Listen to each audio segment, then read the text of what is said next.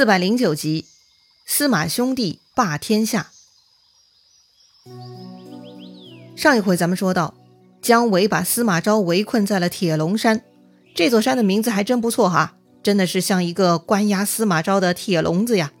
为了解救司马昭，陈泰、郭淮想出了一个厉害的主意，他们准备啊，要从破坏蜀军内部下手，哎，就是砍掉蜀军这次的外援西羌军。陈泰他们搞了一个圈套，杀败了羌军，并且生擒了羌军的糜当大王。郭淮对糜当大王呢实施招安，劝他跟魏国交好。哎，只要他愿意反戈一击进攻姜维，那么事成之后呢，就能得到更丰厚的赏赐了。糜当大王呢跟姜维其实也没啥深厚感情，无非嘛也是看在礼物和可能得到的战利品的机会上而来的。既然打不过魏军，显然也无法得到战利品。仔细评估一下哈，都已经出门了，还损失了先锋大将。如果此刻还不答应郭淮，那么迷当大王自己的性命也难保了，更别提再拿点什么回去嘛。所以啊，人在屋檐下，不得不低头啊。这个迷当大王呢，很实在，小算盘也打得很清楚哈。所以呢，这就同意了郭淮的提议。那既然迷当大王同意了，郭淮很高兴，就让魏军跟羌军呢混在一起。然后让枪兵打头阵，由迷当大王带领去铁龙山偷袭姜维。话说呢，这支混合队伍到达铁龙山的时候，已经到了半夜三更了。迷当大王呢，派人先去通知姜维，说自己带兵过来救援了。姜维一听援军到了呀，非常高兴。虽然姜维并不知道这是一支混合队伍，但是呢，他还是让军队留在外面，请迷当大王入寨相见。虽然大军不能进入。但是糜当大王带上百来个亲信随从还是可以的。于是呢，魏军将领就混在这支随从队伍中，一起跟入了蜀军营寨。为了表达热情，姜维、夏侯霸两个人呢站在营帐外头迎接糜当。眼看这个糜当大王呢快要走到姜维他们面前了，双方还没来得及行礼问候，就有心急的魏将从人群中杀出来了。姜维反应也很快啊。他发现不对头，二话不说就立刻上马逃跑了。但这个时候啊，那支混合队伍已经炸开了。他们呢，立刻冲入蜀军营寨，跟糜当那些人一起动手，把里头毫无防备的蜀军杀了一个七零八碎。蜀军突然遭遇这样的突袭，也无心恋战，纷纷逃跑。话说姜维当时呢，他跑得太急，居然呢没有带任何武器，只有随身带的弓箭，而且更悲催的是。这些弓箭呢，都从箭壶中抖落了，搞得姜维啊只剩下一张弓，没有箭，这也真够麻烦的哈。但此时也顾不上这些了，姜维呢只是拍马逃跑。当时跟着糜当一起进去的魏将中呢，其实就有领头大佬郭淮。郭淮看姜维逃跑，他就紧追不舍。再仔细一看，这个姜维似乎没有带刀枪，那郭淮更是追着不放了，就跟着姜维追进了山林之中。当时的情况十分危急啊。说起来，郭淮也是魏军非常重要的将领，由他来追杀姜维，哎，也算门当户对哈。话说呢，姜维发现郭淮对自己紧追不舍，于是啊，姜维呢就回头拉起弓弦，假装向郭淮射箭，一连拉了十几响啊。郭淮一开始自然上当喽，他每一次都试图躲闪，这样一来，他追赶的速度就下降了。但是连续十几次都没有被射到，也没有看见弓箭，郭淮就知道姜维这是在发空枪呢。哼，既然如此，那郭淮就不客气了。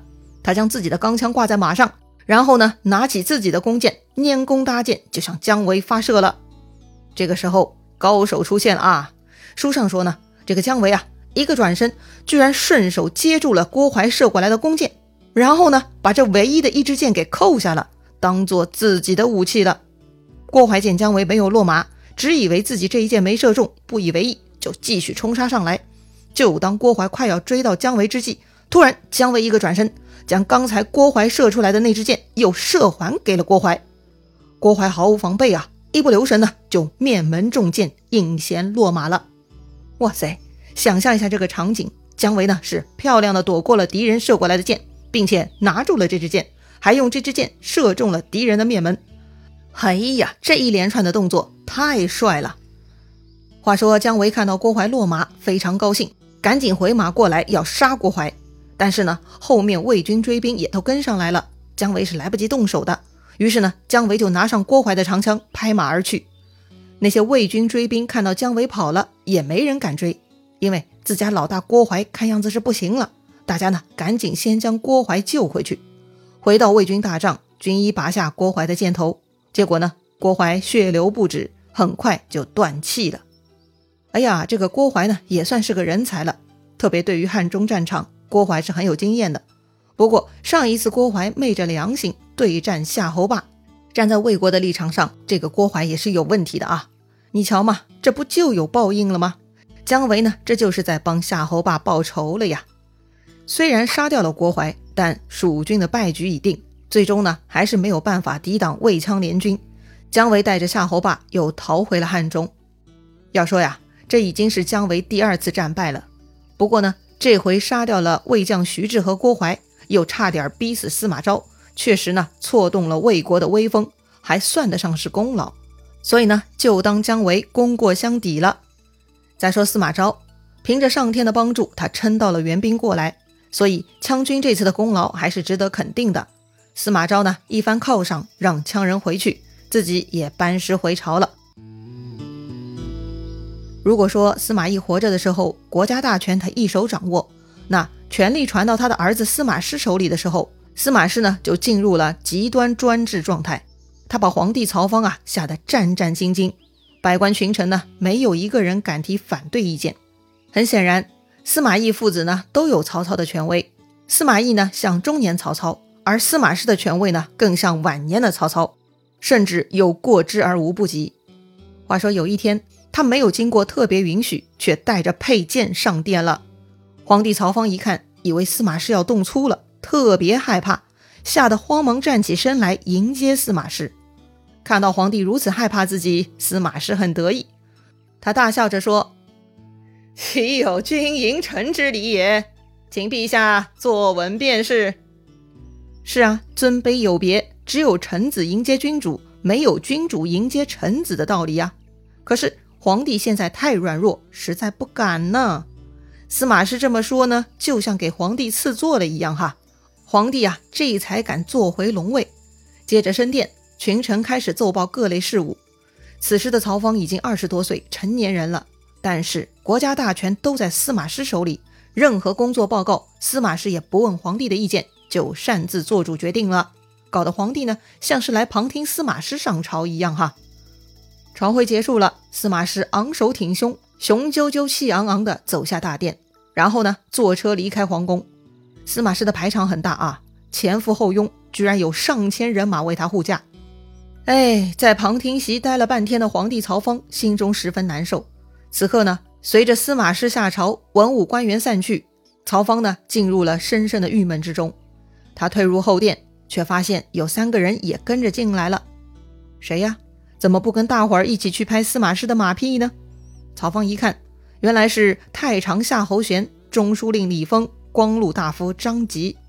夏侯玄，咱们前面提到过，当时司马懿招夏侯玄来洛阳，夏侯霸觉得这是司马懿的毒计，要害死夏侯玄，所以夏侯霸起兵闹事，最终呢被逼到蜀国去了。但其实夏侯霸走了，夏侯玄呢还是被迫来到了洛阳，只不过司马懿并没有直接干掉夏侯玄，而是把他拴在自己的眼皮子底下。再介绍一下中书令李丰，这个李丰呢，跟蜀国李严儿子李丰是同名同姓不同人哈。这位李丰呢是个文人，擅长品评人物，算是个评论家。哎，这种人呢往往很有思想，嘴巴也很能说。他在政治上呢是个两面派，曾经呢在曹爽与司马懿之间是摇摆不定的。哎呀，墙头草嘛，虽然比较安全，但其实也不会得到任意一方的重用。虽然后来司马懿赢了。也接纳了所有表示要跟着他的人，但显然司马懿父子不会真正喜欢李丰的，所以此刻的李丰呢，又开始偏向皇帝，想找新的机会了。再说光禄大夫张吉，前面提到过他，他曾经预言诸葛恪是死定了，理由是诸葛恪威震其主，所以命不久矣。哎，张吉的这种言论已经表明他的立场了，他是不看好那些威震其主的权臣的。此外，张吉呢，还有一个身份，他是皇后的父亲，也就是皇帝曹芳的老丈人了。这三位呢，跟着皇帝曹芳进入后殿，就是想来说悄悄话的哈。因为他们也看到今天司马师嚣张跋扈的样子，知道曹芳必然心情很差，所以嘛，他们要来安慰曹芳。曹芳看到他们也了然于胸，于是打发走了身边伺候的人，把他们三个带到密室谈话。来到密室嘛，没有其他人，曹芳呢总算放心的哭出来了。曹芳拉着自己老丈人张吉的手说：“呀，司马师视朕如小儿，去百官如草芥，社稷早晚必归此人了。”说完呢，这个曹芳大哭不止。司马师确实没有把皇帝和百官放在眼里，江山社稷嘛，早晚要落入司马师之手啊！看皇帝伤心，李丰呢大义凛然，他说呀：“陛下不用忧虑，臣虽不才，愿意聚集四方英雄来剿除此贼。”听上去呢，李丰这回要大干一场了。那怎么操作呢？还记得汉献帝吗？当年汉献帝被曹操欺负。他也想召集天下英雄共同剿灭曹操，但是召集天下英雄不是用嘴巴说的，皇帝也没有机会对着全国人民做电视讲话。皇帝的想法嘛，必须得以圣旨的形式颁发下去。如果想要召集天下英雄，皇帝呢只能写下诏书，然后呢再由组织者传播出去。所以李丰请皇帝下诏，皇帝有些犹豫啊，他不敢写这种诏书，太危险了。旁边的夏侯玄呢，就跟着补充，他是赞成李丰的意见的。他说自己的叔叔夏侯霸就是因为害怕被司马兄弟谋害，才投降蜀国的。若是皇上下诏，叔父必然也会回来响应的。夏侯玄表示，作为国家的亲戚，他们夏侯家是不会坐视奸贼乱国的，愿意奉诏讨贼。曹芳很受感动，但是呢，他还不能下定决心，因为啊。一旦写下诏书，那就是跟司马兄弟翻脸了。万一不成功，该如何收场呢？后果不堪设想啊！这三人呢，此时已经很激动了。他们被司马氏也欺负太久了，一个个都很愤怒。他们哭着向曹芳发誓，说愿意同心协力剿灭反贼，要报答陛下。哎呀，曹芳啊，毕竟还是年轻，被他们劝得热血沸腾。于是，曹芳脱下自己的龙凤汗衫，咬破手指，在汗衫上写了一封血诏，交给了张吉。怎么样，这个场景是不是似曾相识啊？当年汉献帝的衣带诏不就是这样弄出来的吗？皇帝被逼急了，也只能用自己的手指头写字啊。历史又在重演了。好吧，当年的衣带诏，董承的秘密被小妾给发现，最终事情败露，董承他们死得很惨。那么这回曹芳的血诏结果会如何呢？李丰他们是否会比当年的董承更高明、更能干呢？精彩故事啊，下一回咱们接着聊。